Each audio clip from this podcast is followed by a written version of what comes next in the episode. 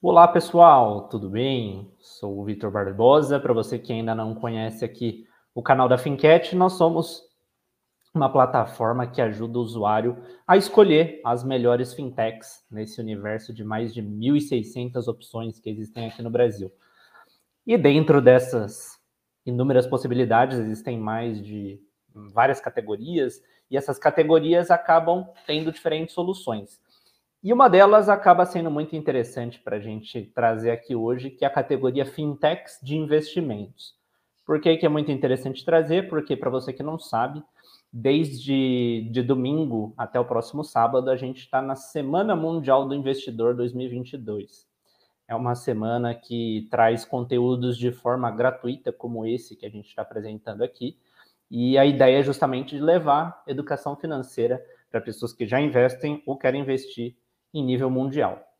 E a ideia justamente de hoje é trazer um, um conteúdo que vá mostrar para você como que você pode utilizar as fintechs no dia a dia como investidor, seja na hora de investir efetivamente, seja na hora de escolher um investimento, seja na hora de acompanhar a sua carteira, fazer análises. Então, a gente vai mostrar para vocês como existem diferentes soluções que cada vez mais se tornam grandes aliados do investidor nome desse conteúdo que a gente está trazendo. É, esse conteúdo está sendo transmitido ao vivo, mas também ele vai ficar disponível depois aqui no canal da, da Fincat. E se você tiver alguma dúvida, tanto durante a transmissão ao vivo ou depois quiser interagir deixando algum comentário, alguma dúvida, fique à vontade aqui no campo de comentários do YouTube, que com certeza nossa equipe irá responder você depois. Para começar, então, vou compartilhar aqui uma apresentação com vocês, é, com essa identidade justamente, identidade oficial da World Investor Week, a Semana Mundial do Investidor. Vamos lá então, falando primeiramente um pouquinho sobre essa ideia da Semana Mundial do Investidor. É, ela é uma campanha global, como eu disse, ela não é só aqui no Brasil, ela está acontecendo simultaneamente no mundo todo. E a ideia é promover a proteção e a educação dos investidores. E, claro, faz total sentido trazer educação financeira junto com isso.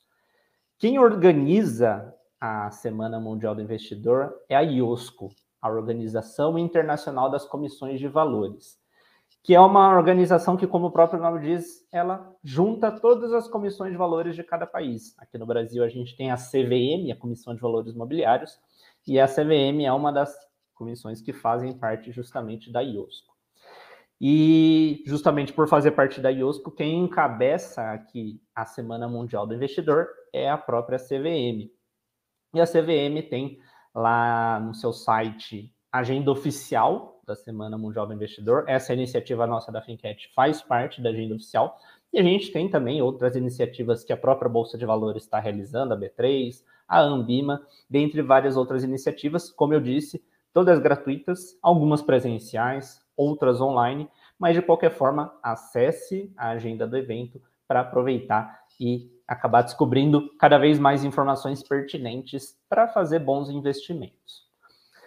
E para começar, então, efetivamente o conteúdo, eu quis trazer aqui um panorama inicial sobre como que está o investidor aqui no Brasil nesse momento. E para isso a gente tem um estudo muito interessante, ele já está na sua quinta edição, chamado Raio-X do Investidor, quem faz esse estudo é a Ambima, e a ideia é traçar um pouco sobre o perfil de quem faz investimentos aqui no Brasil, onde faz esses investimentos, como faz cada uma dessas aplicações. E a gente está em 2022 e ainda o investimento que mais faz parte das carteiras dos brasileiros é a caderneta de poupança. Para você que não sabe, a caderneta de poupança é um investimento bem antigo e tradicional, ela foi criada lá atrás por Dom Pedro II, quando Dom Pedro II criou a Caixa Econômica Federal. E desde aquele momento até hoje, a poupança tem essa ideia de ser um lugar que o brasileiro possa guardar de uma maneira segura. E qualquer brasileiro, afinal de contas, não tem investimento mínimo, ele possa lá pôr o seu dinheiro. O problema é que, no formato como a poupança funciona hoje, ela tem remuneração que às vezes perde da inflação. Então, o seu dinheiro vai continuar rendendo lá na caderneta, porém, algumas vezes, quando a inflação é mais alta do que esse rendimento, você vai acabar perdendo o poder de compra. Uma vantagem que a poupança tem é a questão da isenção de impostos, isenção, isenção de taxas, ela é igual em qualquer banco que você aplicar, só que uma desvantagem é que a sua aplicação ela só tem a correção, só tem o rendimento efetivado depois de 30 dias da data inicial da aplicação. Então, isso mostra que a caderneta de poupança é um lugar interessante para deixar um dinheiro, guardar um dinheiro para o dia a dia. Porém, como investimento, cada vez mais a gente percebe a necessidade de buscar outras opções algumas delas com risco muito similar ao da poupança, um risco bem baixo, outras com riscos mais altos. Aí vem a relação de risco e retorno para os investimentos. Investimentos de menor risco têm um retorno esperado mais baixo, como, por exemplo, a caderneta de poupança, tesouro direto, títulos de renda fixa.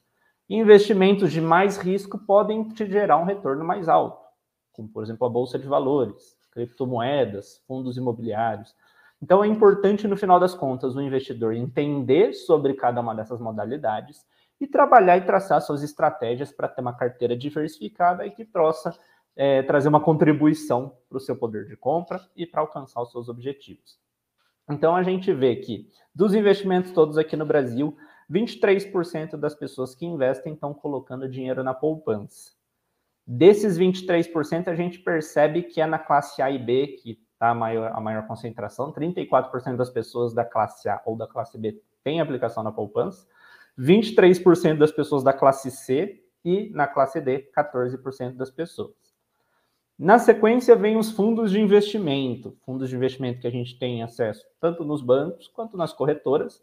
Alguns fundos bons, outros fundos não tão bons, fundos também de diferentes categorias, tem fundos de renda fixa mais conservadores, você tem fundos de ação, fundos internacionais, e a gente vê que o percentual de pessoas que investem em fundos é, é baixinho, a gente está falando de 3% da população que investe aqui no Brasil, sendo que na classe A e classe B esse percentual é de 8%, na classe C é de 2%, e na classe D e na classe E não tem investidores é, numa proporção significativa, está abaixo de, de 1%. Partindo na, aqui no ranking, a gente tem ações na Bolsa de Valores. Aí a gente está falando de investimento de renda variável, um investimento que tem mais risco, mas justamente um investimento que pode proporcionar maiores retornos. Claro que exige mais estratégias, exige mais a busca pelo conhecimento e saber como investir, mas a gente vê que também é um percentual muito baixo de pessoas aqui no Brasil que investem em bolsa. A gente está falando de 2%, sendo que da classe A e classe B é 5% e na classe C, 2%. Depois vem os títulos privados, também com 2%. Aqui a gente tem os títulos de renda fixa. Os títulos que a gente encontra nos bancos, também encontra esse, esses investimentos disponíveis via corretoras. CDB, LCI, LCA são alguns desses exemplos. 2% da população que investe tem aplicações nessa modalidade, sendo que 6% é na classe A, classe B, 2% da classe C acaba investindo nessa modalidade.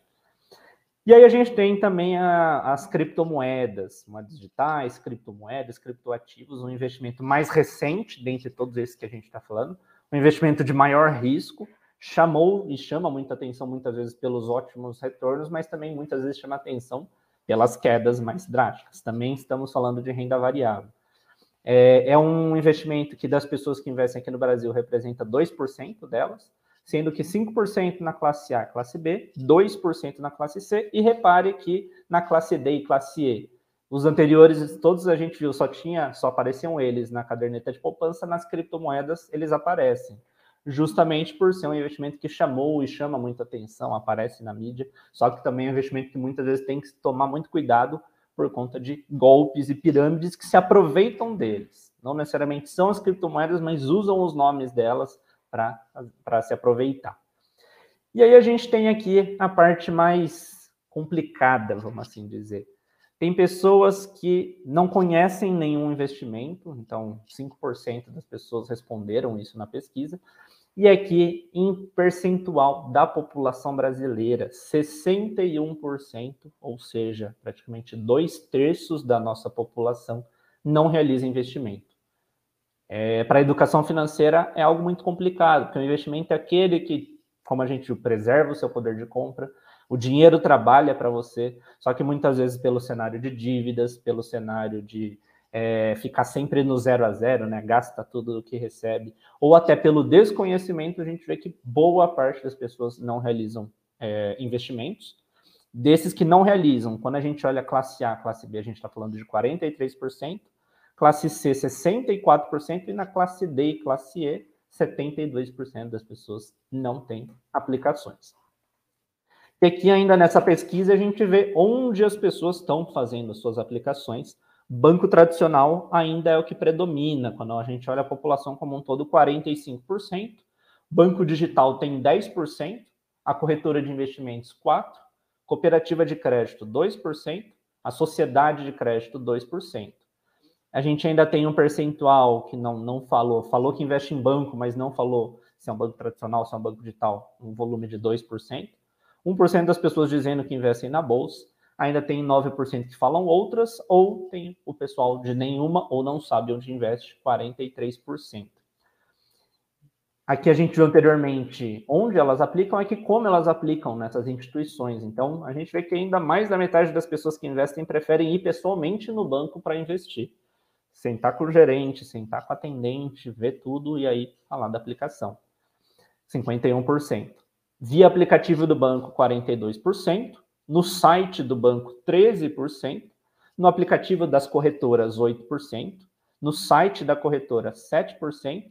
Aí tem um pessoal ainda que faz aplicação pelo telefone no banco, 5%. Tem outros, juntaram outros fatores, 4%. E pessoas que ou não quiseram responder ou não sabem, 3%. E eu estou passando esse panorama para mostrar que a gente ainda vê que tem um gap, ainda dá para crescer muito nesse sentido. A pandemia acelerou a digitalização, as pessoas cada vez usando mais os serviços financeiros pelos canais digitais, mas a gente ainda vê que o presencial marca muito e o investir não tão bem também faz parte da, do cotidiano do brasileiro. Boa parte não investe e dos que investem a gente vê que muita gente ainda não investe bem. E para reforçar esse de não investir bem, a gente viu lá que tinha um volume das pessoas que investem na, nos títulos de renda fixa, só que a gente vê esse levantamento aqui do Valor Invest, do começo da pandemia, que naquele momento, três em cada quatro fundos de renda fixa perdem para o CDI. Perdem, por exemplo, por, por uma aplicação 100% CDI, perdem, por exemplo, por um Tesouro Direto Selic, que são investimentos de menor risco do que o próprio fundo. Então, é, o custo de oportunidade acabou saindo mais caro para quem escolheu esses fundos. Previdência também é algo muito parecido. 96% dos fundos de previdência privada de renda fixa não superam a Selic. Mesma ideia, o Tesouro Selic é um investimento de menor risco do que esses fundos de previdência. E boa parte dos fundos que existem estão perdendo dessa, desse investimento de menor risco que a gente tem aqui no Brasil. E aquilo que eu comentei da poupança, né? Já há um bom tempo a poupança está perdendo da inflação. Ou seja, o dinheiro da pessoa está perdendo valor. A pessoa tem o rendimento efetivo, porém o poder de compra está reduzindo. O preço das coisas fica mais caro do que o dinheiro dessa pessoa rendendo lá na poupança. E a gente viu também a questão de criptomoedas aparecendo, não só criptomoedas, mas marca-se muito as pessoas que usam da criptomoeda para tentar puxar para algum esquema. Investimentos fraudulentos já fizeram 11% dos brasileiros perderem dinheiro. É, vira e mexe a gente vê ou na TV, na internet, algum caso com pirâmides. É muito importante tomar cuidado, lembrar sempre da relação risco-retorno e saber por onde procurar bons investimentos, saber as estratégias para conseguir ter os investimentos trabalhando para você e não virando uma fraude. E tudo isso a gente consegue reverter esse cenário é, tanto de fraude quanto de não investir bem ou de não investir, a gente consegue reverter com a educação financeira. Educação financeira que não vai servir só para investir, mas é a educação financeira que vai ajudar a renegociar dívidas, ou no momento de precisar fazer um empréstimo, saber o que considerar, qual tipo de empréstimo é bem-vindo, ajudar a cortar gastos desnecessários, sobrar dinheiro, fazer uma parte do seu dinheiro ser realocado para os investimentos, esses investimentos seu dinheiro trabalhando para você. Esses investimentos representam uma forma de você acelerar a busca pelos seus sonhos e objetivos. Então, eu vou investir para conseguir viajar, para conseguir comprar um automóvel, um imóvel, para conseguir me aposentar com tranquilidade. Então, o investimento ele é o meio de campo disso tudo. A causa final é justamente um desses objetivos. Só que para isso você precisa consolidar esse hábito de investir. E junto com a educação financeira, algo que também vem trazendo muitas vantagens e facilitando o processo de investir são as fintechs. Então, se você ainda não conhece a, a expressão fintech, por mais que ela esteja cada vez mais sendo utilizada, é justamente a, a, junção das palavras finanças e tecnologia, no inglês finance and technology. E o que representa, então, essa junção? São empresas que têm uma base tecnológica oferecendo um, um serviço, uma solução financeira. Então, a maior, a, o principal ponto dessas empresas é justamente a tecnologia. A maior parte delas vai justamente oferecer soluções por meio de um site, por meio de um aplicativo, soluções digitais, então, nesse, nessa linha das finanças. E existem várias categorias de fintechs. Existem as contas digitais, existem as fintechs de crédito, as fintechs é, de criptomoedas relacionadas às criptomoedas, as fintechs de gestão empresarial. E a ideia hoje é a gente entender como que a categoria fintechs de investimento e suas respectivas subcategorias podem ser, então, é, grandes aliadas nesse seu processo de investir. E aqui estão as subcategorias dessa categoria principal de fintechs e investimento. Então, como subcategorias, a gente tem as corretoras digitais, a gente na sequência vai passar por alguns exemplos de cada uma delas, mas antes vou então só listar. Corretoras digitais, a gente tem a subcategoria dos robôs de investimentos e as gestoras de investimentos, temos marketplaces e comparadores, as fintechs que têm a modalidade ou trabalham com a modalidade equity crowdfunding, também na modalidade peer-to-peer -peer lending, as fintechs que oferecem investimentos alternativos, fintechs digitais que oferecem análise dos investimentos, as chamadas casas de research, e também fintechs para você lidar com seus investimentos fazendo a gestão da sua carteira. Então vamos passar por cada uma dessas subcategorias para exemplificar um pouquinho como elas funcionam e aí você investidor poder perceber se funciona para você, se pode ser um aditivo ao que você já faz hoje ou se é uma novidade que aí dê para aproveitar. Então, primeira coisa, as corretoras digitais. É, a corretora digital ela não é de hoje, ela antes do movimento fintech a gente já tem as corretoras de investimentos, só que elas também acabaram abraçando a questão da digitalização. Então, boa parte das corretoras que são lançadas hoje, ou as que se destacam, é nessa ideia de ser tudo digital, 100% online. E uma corretora de investimento, no final das contas, é um lugar que você encontra vários tipos de investimentos. Ela disponibiliza, ela oferta os investimentos. Então, não necessariamente os investimentos são dela. Por exemplo, a corretora XYZ, ela não tem só lá disponíveis investimentos XYZ. Ela é uma porta de entradas para você ter acesso ao Tesouro Direto, às ações, aos fundos de várias gestoras, títulos de renda fixa de outros bancos, bancos às vezes que você nem ouviu falar, mas que você não precisa ter uma conta no banco, basta você ter acesso aos títulos de renda fixa por meio da corretora, entre outras opções. E aí, por isso que no mercado financeiro, muita gente chama a corretora de um supermercado ou um shopping de investimentos. Porque é por meio deles que você vai ter acesso a essa prateleira de investimentos. Se a gente fosse pegar até esse gancho mais do corretora digital, ao invés de falar shopping ou supermercado, a gente poderia dizer um marketplace de investimento. Você, com uma única conta, atrelada ao seu CPF, consegue ter acesso a várias modalidades de investimento. E aqui tem um, um infográfico, um esqueminha do IUB que mostra um pouquinho essa ideia né, da corretora. Então, você pode, pela corretora, você pode buscar mais rentabilidade do que teria no único banco. Como a gente viu esse processo online e esse processo que você consegue ter a diversificação, buscando inclusive investimentos, como a gente viu, de riscos similares ao da poupança que rendem um pouco mais. Partindo para a segunda subcategoria que a gente tinha visto lá, os robôs e gestoras de investimento. O, o nome mais popular a gente vê justamente como robô, e aí tem duas categorias de robôs. Você tem o robô advisor e o robô trader. O robô advisor, ou se a gente for traduzir para o português, o robô conselheiro, é aquele que vai te orientar a investir.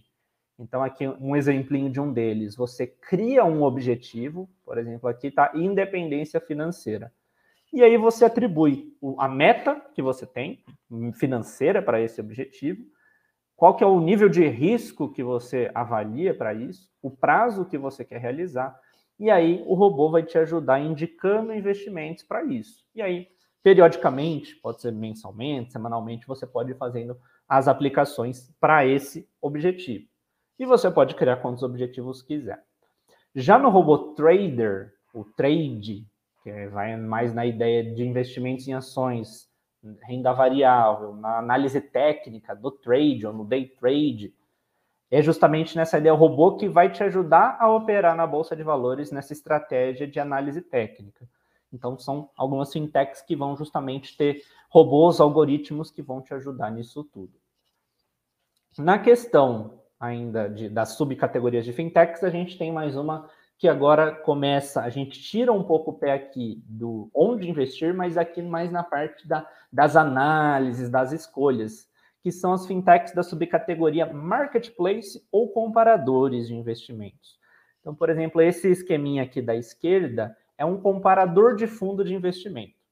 A gente tem dezenas de milhares de fundos de investimento no Brasil, fundos de diferentes categorias, mas que muitas vezes a gente quer comparar eles, ou a gente quer compará-los com seus respectivos benchmarks. Então, é um fundo de renda fixa, eu quero comparar com o CDI ou com a Selic. É um fundo de renda variável, eu quero comparar com o Ibovespa. Então, a ideia dessas plataformas é você conseguir fazer essas análises que vão te ajudar tanto na hora de escolher quanto na hora de avaliar como seus investimentos estão indo. Esse primeiro aqui da direita, aí já vai funcionar bem na linha de um buscador. Ele é um buscador de renda fixa. Então você consegue ir lá numa única plataforma ver o que bancos e corretoras estão disponibilizando de renda fixa. E aí filtrar por prazo, filtrar por taxa. Ele vai te ajudar justamente no mar de opções a te ajudar a escolher. E esse aqui de baixo vai ser já mais um marketplace, um comparador, uma ferramenta para te ajudar na análise da parte de ações. Então, temos as ações listadas na Bolsa de Valores, e aí você consegue, por meio dele, analisar alguns indicadores, principalmente na parte mais fundamentalista, para ver como a empresa está indo, como a ação está se posicionando. E aí, além desse de, de ações, você também tem alguns que ajudam na análise, por exemplo, de fundos de fundos imobiliários mesmo esqueminha, trazendo alguns indicadores, alguns dados de cada um dos fundos. Aqui a gente tem um, uma modalidade muito interessante, é uma modalidade mais recente do que comparada com essas anteriores, e ela acaba sendo uma forma muito interessante de você diversificar investimentos, o Equity Crowdfunding. Então, é, na categoria Crowdfunding, você tem duas subcategorias. Você tem o crowdfunding de projetos e você tem o crowdfunding nesse formato de equity. O formato de projetos é aquela boa e velha vaquinha online.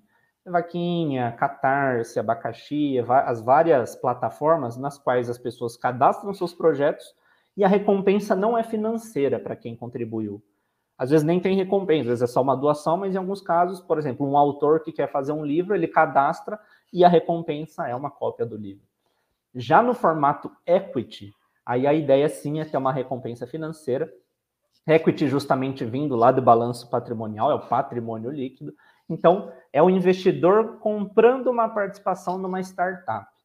O investidor colocando dinheiro numa empresa que ele veja que possa crescer e com essa participação depois ele pode aumentar o seu patrimônio, ter a valorização dele.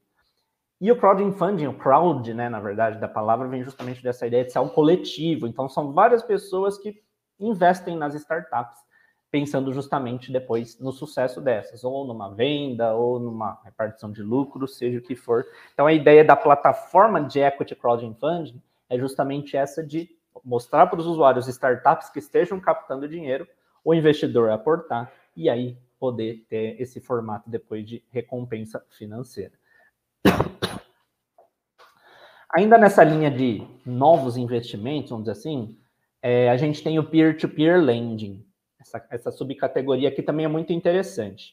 No formato tradicional, como que funciona a relação de um empréstimo? Então, a pessoa ou a empresa vai até o banco, faz o empréstimo e tem toda essa relação banco-pessoa. Só que muitas vezes a gente sabe que essas taxas de juros que o banco cobra são altas, ou às vezes essa pessoa ou empresa não consegue acesso ao crédito que ela estava precisando.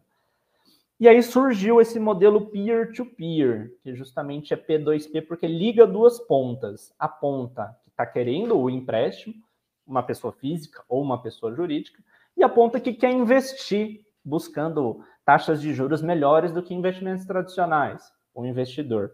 Então, a plataforma de peer-to-peer, -peer, ela vai lá e possibilita que pessoas e empresas se cadastrem para pegar empréstimo ou para investir. E justamente quem financia o empréstimo é esse investidor. Então não vai ter aquela figura do banco que faz todo esse meio de campo. A plataforma ela só faz essa conexão e aqui também no formato coletivo, são vários investidores que contribuem para uma empresa, para uma pessoa física. Então, também uma subcategoria muito interessante, virando uma alternativa para o investidor diversificar sua carteira. E ainda nessa linha de novos investimentos, também temos uma subcategoria marcada por plataformas que oferecem investimentos alternativos. Formas de você investir em imóveis, formas de você investir, por exemplo, em royalties musicais, investir é, em, na parte também relacionada a criptomoedas, na parte, algumas dessas plataformas você investe até em rótulos de vinho, por exemplo. Então são investimentos que fogem um pouco do tradicional, e são fintechs como essas que acabam oferecendo tudo isso. Na subcategoria casas de análise, ou também chamadas casas de research, são plataformas online que disponibilizam carteiras recomendadas, carteiras de ações, carteiras de criptomoedas, carteiras de fundos, carteiras de fundos imobiliários, e também relatórios, análises, tudo que vai ajudar o investidor a tomar uma decisão principalmente nessa parte de renda variável. E aqui é interessante que essas casas de análise elas precisam ter os profissionais dentro dela habilitados, certificados para poderem dar esses tipos de recomendações. Então, eles passam por certificações e aí podem justamente escrever seus relatórios, suas cartas e elaborar essas carteiras.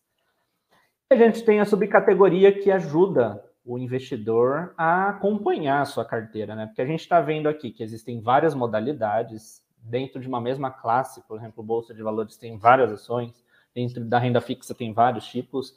Então, a ideia aqui da, das, das, carteiras, da, na verdade, da, dos aplicativos que ajudam você na gestão da carteira, é de justamente ter esse acompanhamento em tempo real. Muitas dessas plataformas ou se conectam com as corretoras ou se conectam com o canal eletrônico do investidor, com a bolsa de valores, com o tesouro e trazem em tempo real. E aí você consegue mensurando, sendo que algumas dessas, inclusive, ajudam o investidor na hora do imposto de renda.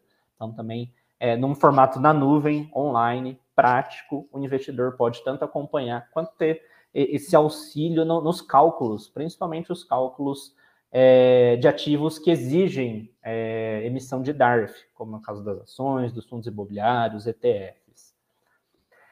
No final das contas, a gente vê que existem várias fintechs com diferentes intuitos, algumas mais no suporte, outras mais justamente no acesso ao investimento. Essas que dão acesso ao investimento, é legal você buscar sobre a reputação delas. Então, é muito interessante que você vá lá, e se é um investimento regulamentado, veja lá se tem selo da CVM, do Banco Central. Veja se, por exemplo, a corretora está lá associada a Ambim, outras associações. E veja também a, a, reputação em relação aos usuários, nas redes sociais, no Reclame Aqui, ou no próprio site da Finquete, você consegue ver notas que as pessoas estão dando para todo o processo que eles têm em cada uma dessas fintechs. Então, no final das contas, a educação financeira vai ser muito importante nesse processo de investimento. As fintechs ampliam a gama de possibilidades que você tem, como a gente viu, tanto para novos formatos de investimento, investimentos até tradicionais, mas com melhores taxas, melhores condições, investimentos práticos, né? A gente está vendo no formato digital, vários deles com baixo valor mínimo, por exemplo, na categoria lá de robôs, você tem robôs a partir de 100 reais. Você tem dentro das corretoras investimentos de baixo valor, investimentos desses alternativos em startups que não preciso ser um mega investidor anjo. Com 500 reais eu posso aportar numa dessas empresas que estão emergindo. Então, no final das contas, aproveite essas oportunidades e lide sempre com a educação financeira para fazer boas aplicações. É, aqui estão os meus contatos, o site da Finquete também, para você que quiser conhecer mais sobre a reputação das fintechs e conhecer também quais são as fintechs de cada uma dessas categorias. como é um evento que tem essa ideia de conscientização, aqui a gente não fala o nome de cada uma das fintechs e das categorias, mas se você quiser constar a lista completa das opções que existem no Brasil, não só na categoria de investimentos, mas dentre outras categorias, o site nosso lá, fincat.com.br, tem acesso a isso. E fica o convite também para, além aqui do, do YouTube, claro, se inscrever no canal, deixar o like, também nas nossas redes sociais e acompanhar os vários conteúdos que a gente traz sobre esse universo de fintechs. Lá no Instagram, arroba Fincat, você tem acesso a isso. Com isso, então, a gente encerra essa transmissão. Muito obrigado a você que acompanhou e até a próxima.